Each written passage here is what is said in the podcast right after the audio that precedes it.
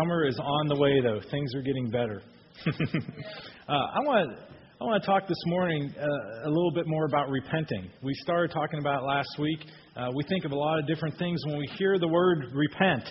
Uh, sometimes we have a good connotation of it. Sometimes we have like, oh, someone's yelling at me when I hear that word or I think about it. So uh, we're going to look at a little more, uh, build on what we talked about last week. If you go to the next screen, there's a little cartoon there. Uh, the guy's up in church and he says, I pray that this song I'm about to sing will not only speak to your heart, but it, it will spiritually rip you limb from limb and lay you barren, naked, and writhing in conviction on the cold, dank tile floor. Amen. God bless you. Some, sometimes that, that's the picture we have of repent. Like, hey, I want to talk about repentance like it's a good thing, but you ought to feel miserable while I'm doing it. How many of you know we talked last week? That is not the picture that the Bible gives of repentance. Uh, repentance, if, uh, just to recap some of the things we talked about last week, uh, repentance was never meant to be just feeling bad. It's not, not measured by the amount of tears shed at the altar, not, not measured by how much can I twist your arm into crying. Uh, it's not measured by just saying you're sorry. That may be part of it. We talked about that last week. Godly per, uh, repentance, godly sorrow, part of that involves wanting to make restitution, wanting to make things right, but it's not just saying you're sorry. Uh, repentance is also not doing penance. Uh, it's not a scare tactic. How many of you know turn or burn is not the gospel? Yeah. That, that is not the good news that's presented in the Bible. Uh, the goal of repentance is not to get you to think about sin. You, you reproduce in your life what you focus on, what you feed on. And uh, the goal of repentance then should be to focus on Jesus, to get us to look more like Him. That, that is what we're supposed to be meditating on when we think about repentance. I, I think the devil tries to use incorrect visions of repentance to keep you on the sin treadmill. Anybody ever spend any portion of your life on the sin treadmill? Like that's all I think about. Oh, I was I, I messed up again this week. I can't believe it. I went to the church and and I knew that was wrong what I was doing, and I went right back and I I, I came to the altar. I said, Lord, forgive me. I even cried a little bit, left a little tear stain, and I did the same thing the next week because all I've been doing is feeding that mentality of continuing to focus on my sin, and it becomes a treadmill instead of saying, Oh, here's Jesus.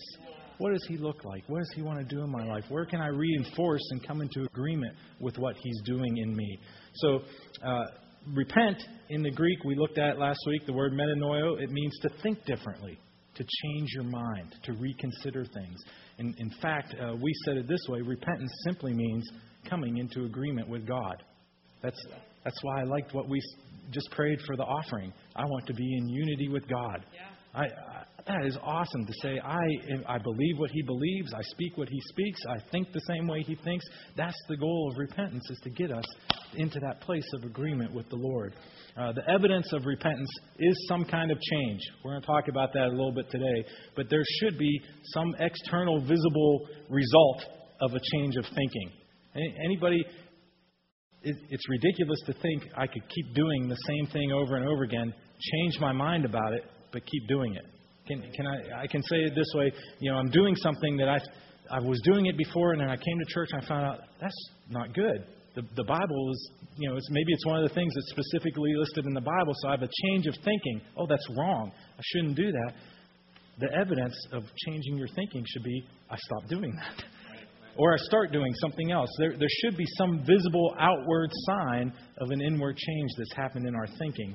Uh, I can't just keep telling Pam, I'm sorry, I'm sorry, I'm sorry, and doing the same thing over and over and over. Eventually, I'm going to get it. Something bad is going to happen. Uh, repent in Scripture uh, is linked with kindness, refreshing, rejoicing, salvation, good news, the kingdom, forgiveness. These are all things that are found in conjunction with repentance. It says that God's kindness, Romans 2 4, is what leads us to repentance. Uh, it says in 2 Timothy that gentle instruction causes people to come to repentance. Uh, godly sorrow, we said this already, it leads to repentance. Repentance doesn't produce sorrow, it's the other way around. Sorrow may get you to repentance, but then repentance is the antidote for sorrow. Uh, John the Baptist and Jesus, they both preached, Repent, the kingdom is near. And in essence, they were saying, Change your mind because there's a new way of relating to God that's about to come on the scene. Jesus is the Messiah. You need to come into agreement with that. And what he did on the cross allows you to have God actually live inside of you. Uh, repentance Uh, a couple things that we said last week, just to finish the recap. We said repentance activates the sin canceling power of Jesus in our lives, and it releases times of refreshing. Acts 3:19. I think we might look at that one again today, but Acts 3:19 says times of refreshing come from the Lord to us when we repent. That word refreshing literally means fresh breath, and not, I don't mean just eating a mint.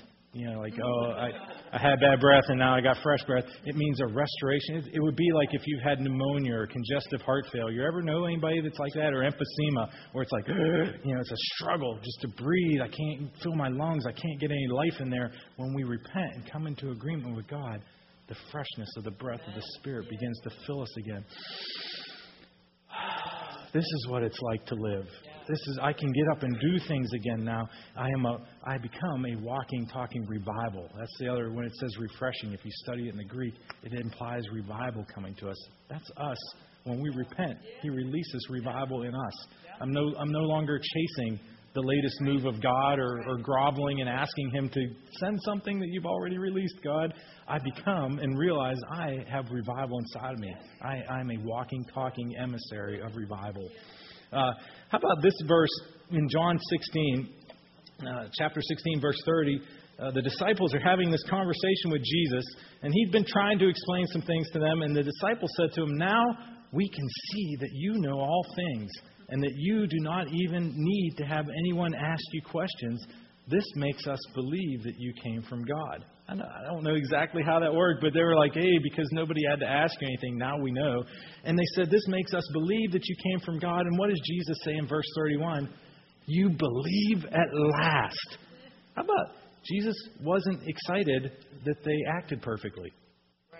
He, he wasn't excited like, oh, Peter, you stopped yelling at John now, and you stopped asking me boneheaded questions about who's going to sit in my right and my left hand. He was excited about the change in their thinking. You believe at last. He says, This is what I've been after this whole time, is for you guys to believe. That's what stirred Jesus. That's what excited him. Not that, hey, because the, the shaping up of the outward stuff will happen because this happened. Because you believe now, you, you will begin to act like you believe. That's what excited Jesus. They had repented and changed their minds, and they had new beliefs. We believe that you are the Messiah. Uh, so today I want to talk about repentance is for everyone, uh, even Christians. Maybe you know repentance is something that is a good discipline of the Christian life. It's not just a one time event when you get saved. Uh, when you get born again, there, there is repentance that happens. I, I come into agreement with God. I recognize I was a sinner, but Jesus did something about that on the cross, and now He makes me a new creation. I, I believe that Jesus is the Son of God, and that's for me. There is repentance that happens in that moment, but repentance continues to be an active part of the Christian life. It doesn't always have to do with sin. But repentance, changing your mind, should be an ongoing discipline of our walk with God. The, that's the whole process of sanctification actually is the renewing of your mind. It, it, uh, Romans 12:2, I'll read that verse. It says, "Do not conform any longer to the pattern of this world, but be transformed by the renewing of your mind." the transformation actually happens in our lives as our mind gets renewed. That, that is the entire walk that we have of sanctification. That's what's going on. We continue to renew our mind by washing it with the water of the Word. And the water of the Word begins to renew our mind, change our thinking patterns. It helps us repent. Uh, when it says be transformed, uh, transformed is the Greek word metamorpho. It's where we get the word metamorphosis, and it's from the same root word as repent. And uh, when, when we change our thinking and change our mind, we begin to be transformed. That's how that process works. Uh, I love this translation of it. Uh, Romans 12:2 out of the mirror says, "Do not allow current religious traditions to mold you into its pattern of reasoning." And it says this, like an inspired artist. Everybody look at your neighbor and say, You're an artist. You might, you might not even know it, but it says, like an inspired artist, give attention to the detail of God's desire to find expression in you. He wants to form His nature in you, and it says, become acquainted with perfection. That is, the renewing of your mind is focusing and meditating on Jesus and the perfection that He has wrought in our lives, what He wants to come forth in us. Not so much, hey, I got to keep. Now, hear me on this because we need to be ruthless at rooting sin out of our lives if we recognize it. But the goal is because we've been focused on Jesus. Right. That, that's what happens. We become acquainted with perfection. We see Jesus as he is, and then we begin to celebrate when we see that in our lives. Ever, I, I would much. I think it is much more effective for people for us to stand up in the pulpit and say, "Hey, when you find a victory, take a minute and celebrate that." You know, when when you we're not going to have a big we didn't have a big resurrection party at Rose's house to celebrate our failures. Right. Okay? What we should be reinforcing and celebrating in our lives is when we see the nature and character of Christ come forth. It, it ought to be a cause for celebration to say, wow, you know, I used to be greedy. And I just realized that I, I've started being generous. That's, that's the character and nature of God coming forth in my life. That's a cause to celebrate. Become acquainted with perfection. Is, that is the progressive rollout that's happening in our lives. As our mind gets renewed, that process of sanctification is not, it doesn't have, it doesn't really have that much to do with cleaning up our actions. It, it is not like, oh, I'm more holy now because I've you know, I've stopped lying. Now I'm now I'm going to work on the being kind thing to people. That stuff will happen. Right. Right. You know, if if you're becoming acquainted with perfection, if you're keeping your eyes on Jesus, Right. lying should disappear from your life. Right. Being kind should blossom and come forth in your life, but it's not the process of sanctification is not, hey, I've got to beat the outer man and get my flesh in shape so that I can stop doing all those things and then I'll be holy. Sanctification is it goes on in here. My mind gets renewed. I repent. I change the way I think, and then it flows out in my actions. I said last week that uh, your actions are the caboose, but your beliefs are the engine. That's that's what you got to work on because your actions, the caboose follows wherever the engine goes on the track. You get your you get your engine taken care of, and the caboose, the actions fall along behind it. So repentance, we said uh, last week, is always turning from something back to God. So uh, I have a little thing up there. This guy says, I tried to turn my life around, and apparently I made an illegal U turn.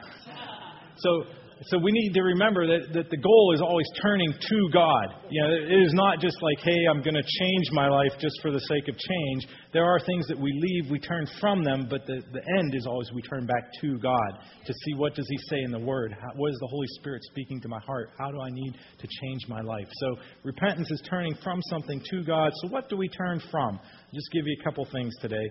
Uh, the first one on the list, because I think it's it's obviously the most is the most number one answer. Like if we did Family Feud, what do you repent from? Sin. That would be like the number one answer that comes to people's mind. Maybe that's an obvious one, but sin is something we repent from. Romans 6:1 says, "What shall we say then? Shall we go on sinning so that grace may increase?" Because that was that was what was happening. This, this was the argument. The, all the logical people in church had said, "Wow, God's grace abounds." You know, where sin is, God's grace abounds much more. So they, you know, the people that are, you know, the loophole people, they're always looking for, okay, what's my angle on this? How how can I get away with something here now? You know, what do I tithe off the net or the gross? We talked about in Sunday school this morning. Things like that. We got the loophole people. They're looking for things. So they, you had these people in the church that they're hearing Paul make these arguments. You know, grace abounds where sin abounds, grace abounds even more. So they're thinking, sweet. So if I want more grace to abound, I'll sin more. That, that's the answer. I'll just I'll indulge in sinning like you've never seen, and God's grace will just break out everywhere. What does Paul say is the answer to that? Verse two, he says, "By no means." Some translations say, "Certainly not." What a ghastly thought is another translation. You are out of your mind. There are some translations out there that say that. It's, it's like Paul's taking them to task, saying, Why would you make that argument? How could you possibly, in the goodness of God that we see Him revealed, in the change that He wants to do in our life, how could you possibly come up with that argument of, I'll sin more so grace happens more? He says, By no means. That's, that's ridiculous. By no means. So he says, uh, We died to sin how can we live in it any longer? This, this whole passage in Romans, you can go back and read Romans 5 and 6. That whole passage is about leaving sin behind. That is something that shouldn't have a hold on us anymore. It's something that we shouldn't want to do. God's power freed us from sin. It says we died to sin, and now He's enabled us to live holy by the power of the Holy Spirit in us. It's not in my own strength I cleaned up, it's the Holy Spirit living in me We, we've spent several weeks on Wednesday night talking about living in holiness, that, that is not an unreachable goal, that Jesus actually empowers us to do that by the Holy Spirit living in us. Jesus, uh, Jesus didn't give commands that we can't keep. So, so when he says, be perfect, when he says, be holy, he's empowered us to do it somehow, or else he wouldn't have told us that. That's for another time. Or come to Steve's class on Wednesday night if you want to hear more about uh, what God says about holiness. Um, so we've been freed from sin. We shouldn't live in it anymore. Acts 3:19, the verse that we read said that repentance wiped out our sin. That, that what happened is Jesus actually destroyed and obliterated sin. So when we repent regarding sin, we come into agreement with God about our lack of relationship with sin. It doesn't have a hold on me anymore. You know, that, that is a core of repentance. When, when we come, it's not just about, oh, God, I feel really bad. Here's the wrong stuff I did, which that may be part of it. I'm, I'm unloading that. But it is saying, God, I'm repenting. I'm changing my mind, coming into agreement that sin doesn't have a hold on me anymore. That you broke its power, that I died to sin. That, that is actually more like how it works in the life of a believer. And when, when we do something sinful, we need to repent, change our mind, and come back to God's word that says, oh, sin's power has been broken in my life. I need to quit surrendering my members to sinful actions because God's divorced me from sin. Hmm. When we repent, we come into agreement that sin produces death, and that's why we shouldn't do it. I don't know about you, but the last time I ever asked people, "Hey, does anybody want to die?"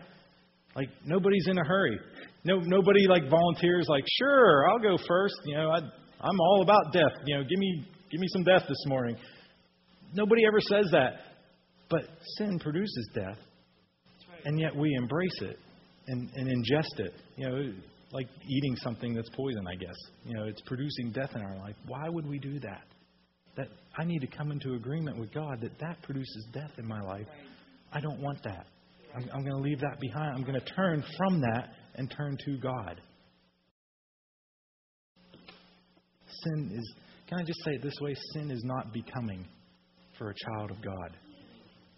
You know, we, we always tell our kids, you know, you shouldn't act like that. You know, this is not who you are. You're a Mays or you're a Del Santo. Whatever you tell your kids, like, you know, this is how we comport ourselves. Man, I'm going, I'm going all English major on people this morning, using $50 words. Uh, there are things that we expect of our kids, like this is this is our family's reputation. We don't do certain things. We don't talk certain ways. We don't act certain ways. It's kind of like that with being a child of God. You, you are free to sin if you want, but it doesn't look like a child of God when you do that. I'll leave that one alone.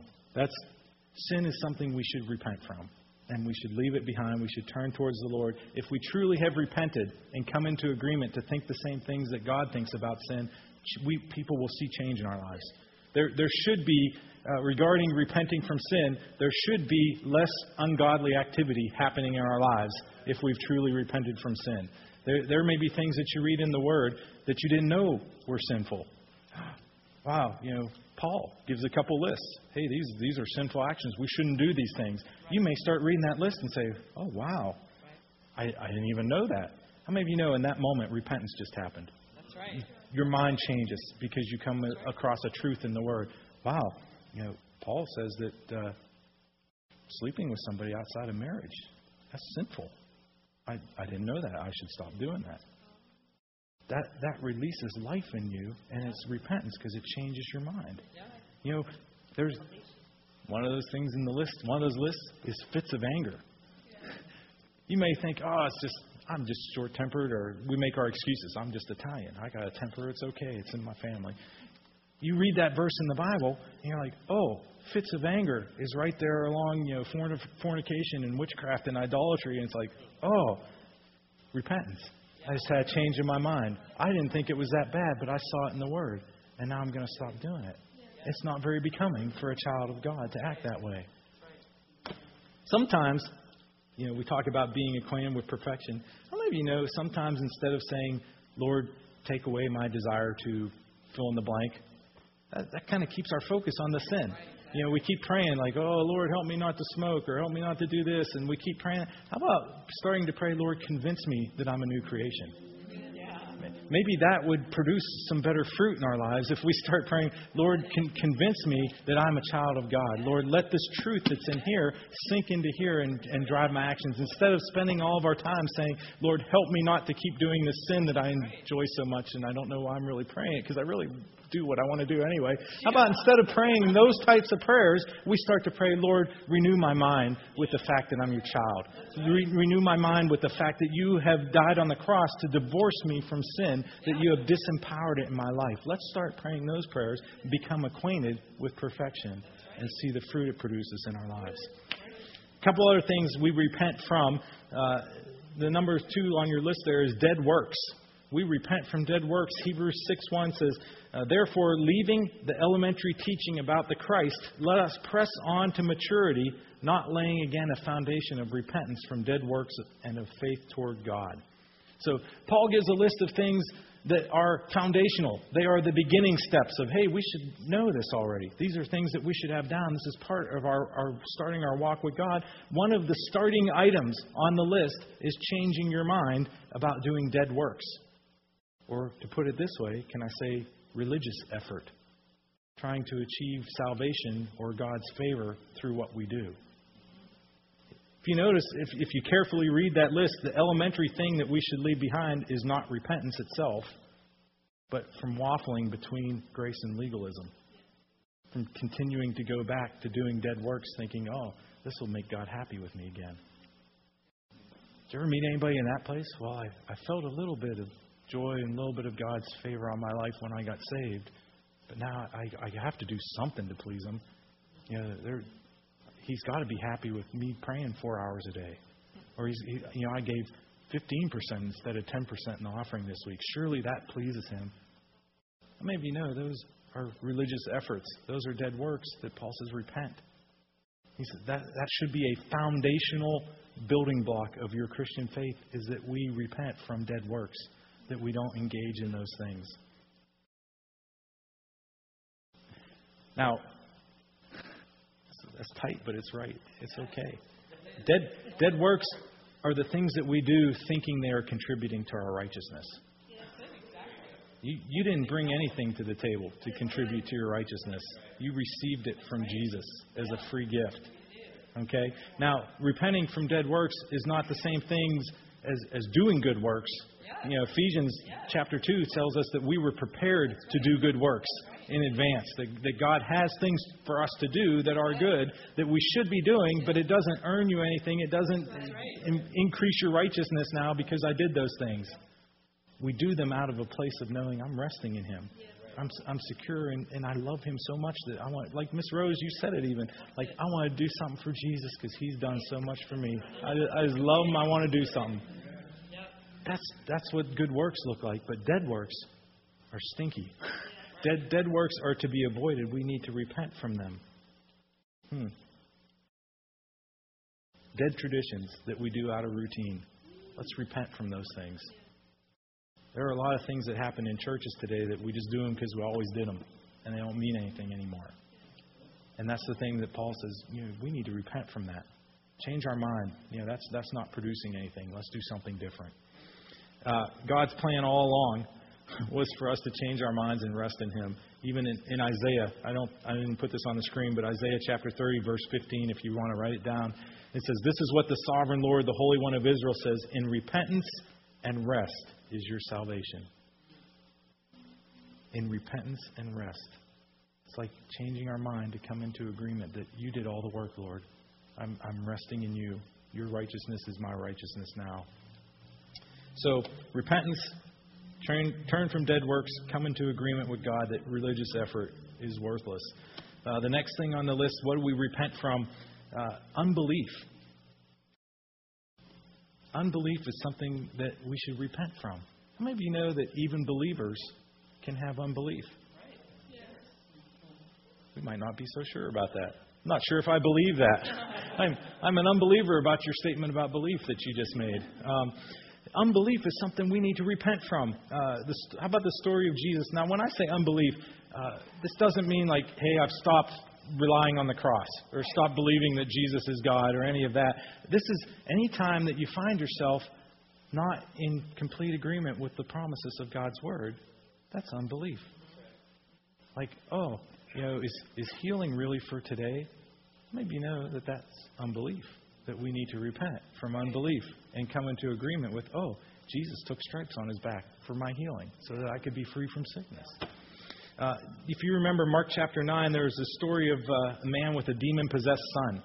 And he brought him to Jesus, and he's, he's asking Jesus, you know, I've got all these concerns about my son. These are the bad things that happen. And he approaches Jesus with his son, and he says, Could you heal him? If you can, I think you could heal him.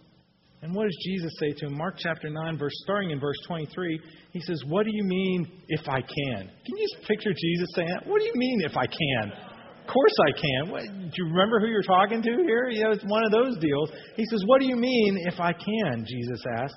And he says this anything is possible if a person believes. And here's what the father of the young son said. He said, The father instantly replied, I do believe, but help me not to doubt. Or, or some of the translations, I believe, help my unbelief. You, you remember that one? It's, how does that work? Yeah, help my unbelief. Was that prop it up, inflate it? No, he means help me not be in unbelief. Help me not to doubt anymore. The Father was making a statement, this amazing statement. I do believe. I believe you are who you say you are. I believe you are Jesus. You are the Messiah. You could heal my son if it's your will. He says, I do believe, but help me to overcome my doubt. How many of you have ever been a place, in a place in your Christian walk where it's like, I believe, but help me overcome my doubt? I, I need to see you come through, Lord Jesus.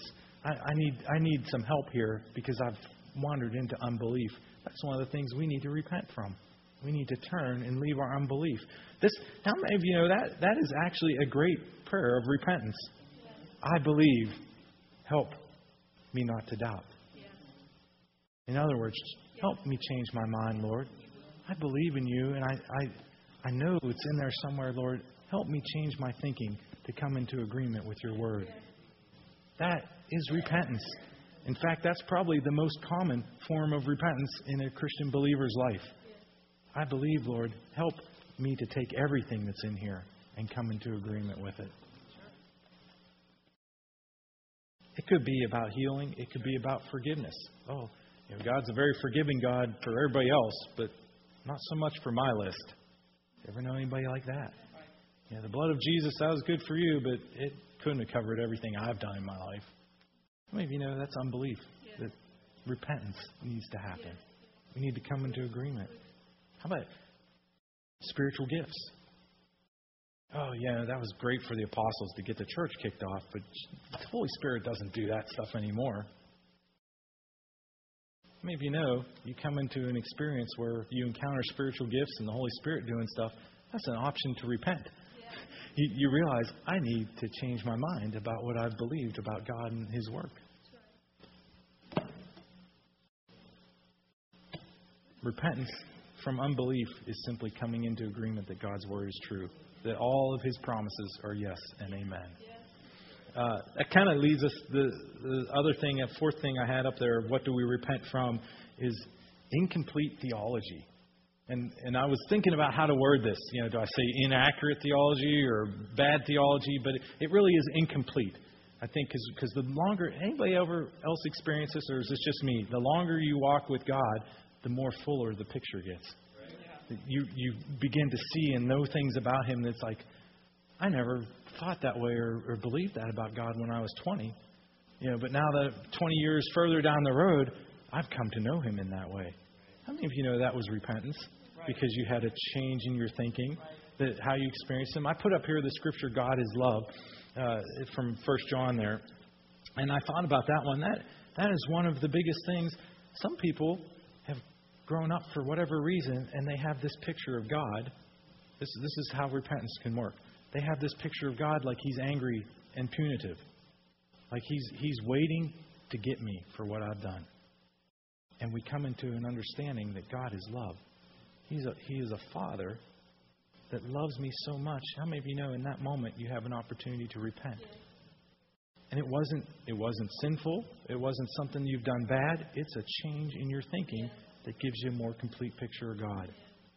I mean, you know, when when people start talking to you about what was what what's God like, because I people will fight you over this. Like God, God is the angry God. He's the God with the stick that you know He's judging our nation right now. And all this stuff. Maybe you know, God the Father looks exactly like Jesus. Jesus is having this big conversation with Philip. Philip's like, Lord, will you show us the Father now? And he says, Philip, hello. he says, If you've seen me, you've seen the Father. Everything I do, I only do what the Father does. I only speak what the Father says. People want to know what God's like. Start talking to them about Jesus. Right. That's right. And that'll help some people repent. It'll help them change their mind and get their theology about God straight. You know, another thing, you know, we may repent. How about when I did the Things Are Getting Better series? We may come in with the mentality of, no, things are getting worse in the world. It's going to hell in a handbasket. All these bad things are happening. And we go through all these scriptures that, wow, God promises that He's winning. Things are getting better. Maybe you know in that moment you get an opportunity to repent. And it's not because we were evil, we were bad, we're bad Christians. It's like, oh, I'm confronted with something different from the Word. I have a choice to make in my mind. That's repentance. Anything, anytime you see something in a new light in Scripture. Mom was just telling me she read a couple stories out of the Word this week. Uh, she read the story about the the guy finding the treasure in the field, and says he went and sold everything he had so that he could buy the field. And she's like, as I was reading that, you know, I've always heard that you know it's salvation. You know, we buy the field and we find salvation. She's like, God was just breathing on that and telling me we were the treasure in the field. Because who gave up everything he had? Who laid aside his glory and left to come purchase the field to get the treasure? And she's like, Jesus showed me a picture that that was me in that field, and that he sold, he gave away everything he had so he could buy me. That's repentance. And it, it's not, you can preach both of those out of that passage that it's salvation or that it's, it's God coming to find us. But anytime you see something that gives you a bigger, fuller picture of the awesomeness of God, of His great love for us. It, it's repentance. Changes our thinking, changes our mind. We have. It, it just reminds me we need to stay teachable our entire life. The, the moment we stop being open to seeing something new about God is the moment we stop growing. It's, it's the moment our relationship atrophies. You know, Pam and I are going to be married 20 years this August. I've still got things to know and to learn and to understand about Pam. Probably much more than she has to go about me. but at the moment I say, I don't need to know anymore. I got it all figured out. I know exactly who Pam is. Never going to give it another thought. Our relationship begins to die. It starts to atrophy. There's, there's no life and vibrancy in our relationship. It's the same way with God. The moment I think I've got him completely figured out. It's the moment I built my box. Yeah. Tried to put him in it, and I start my own denomination. Yeah. That, come on, that, that's usually what happens. Is that's that's how a lot of the denominations came about. Is we've got we've got to completely figure it out. If you don't agree with us, you must be wrong. So we're going to separate ourselves. You're the first Baptist. Now we're going to be the second Baptist because we've got a fuller revelation about. I don't know how it gets to be that way, but the moment we think we've got them figured out, we stop growing.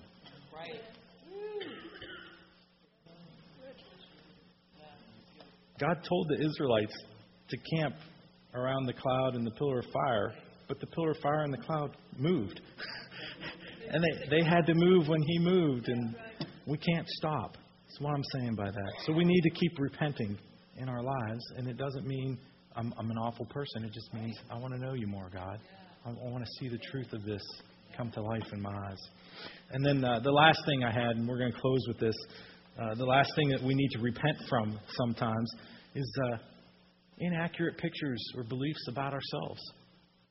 I, I love this verse that's up there, 2 Timothy 2.25, out of the mirror. It says, Your gentle way of instructing those who oppose you will inevitably lead them to see what God believes concerning them and give them the best possible chance to acknowledge the truth. How many of you know that God has beliefs about you? We, sometimes we forget that that might actually be a much more important piece of the equation than the things we believe about Him. Not saying that we shouldn't know what we believe about God. That, that theology is important, but sometimes the more important piece of the equation is what does He think about me?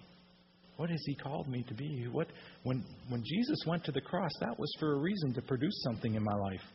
I'd, I'd say that's a, a pretty important thing to start to understand and to know. Your life goes much better when you come into agreement with His beliefs about you. You know, you might think you're worthless. Anybody know anybody with that problem? They're, that's that's how they've identified them. I am worth. I don't have anything to offer. If you were worthless, why would Jesus go to the cross? That's right. I'd say you were worth a whole lot. I, I'd say you have some value if that's the extent Jesus went to to have a relationship with you. You might you might say that you have nothing to offer. 1 Corinthians 12 says, "To each one a gift was given." He says he poured them all out for the for the betterment of the body. Well, I don't have anything to offer. Well, then you need to come into agreement. You need to repent and come into agreement with the word that he's given you gifts, that he's placed treasure inside of an earthen vessel. You might think you'll always be a sinner. Anybody ever meet people with that one? That's how they identify. I'm just a sinner, saved by grace. Well, I, I was a sinner, but he made me a new creation. Shouldn't by, by definition, I shouldn't be able to say that anymore. To go around saying I am a sinner if he says I've made you something different, I've made you something new, a new creation. So uh, I read this verse a lot because I really like it, and I hope you do too. Uh, 1 Corinthians 6 9 through 11, he says, Do you not know that the wicked will not inherit the kingdom of God? He says, Don't be deceived. Here's this really bad list of people that won't get a sniff of the kingdom operating in their life. And in verse 11, he says this He says, This is what some of you were. This is what some of you were. He says, But you, how many of you are believers this morning? This is because Paul was writing this letter to believers. And he says, But you were washed, you were sanctified, you were justified in the name of the Lord Jesus Christ and by the Spirit of our God. Maybe you know that's what we need to come into agreement with. Some of us need to change our minds about who we are, the belief we have about ourselves, and come into agreement with what He says. You want to see the fruit of sanctification come in, in your life?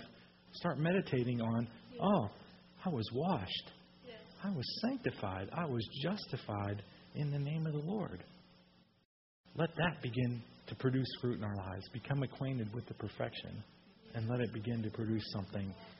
He says in Matthew 3 8, John told the Pharisees, he says, produce fruit in keeping with, with repentance. Repentance ought to produce something in our lives.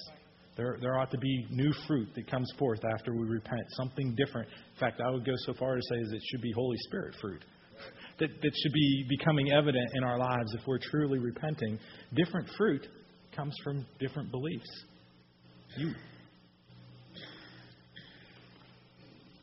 if you have a tree in your backyard that grows apples and you want peaches, what do you do?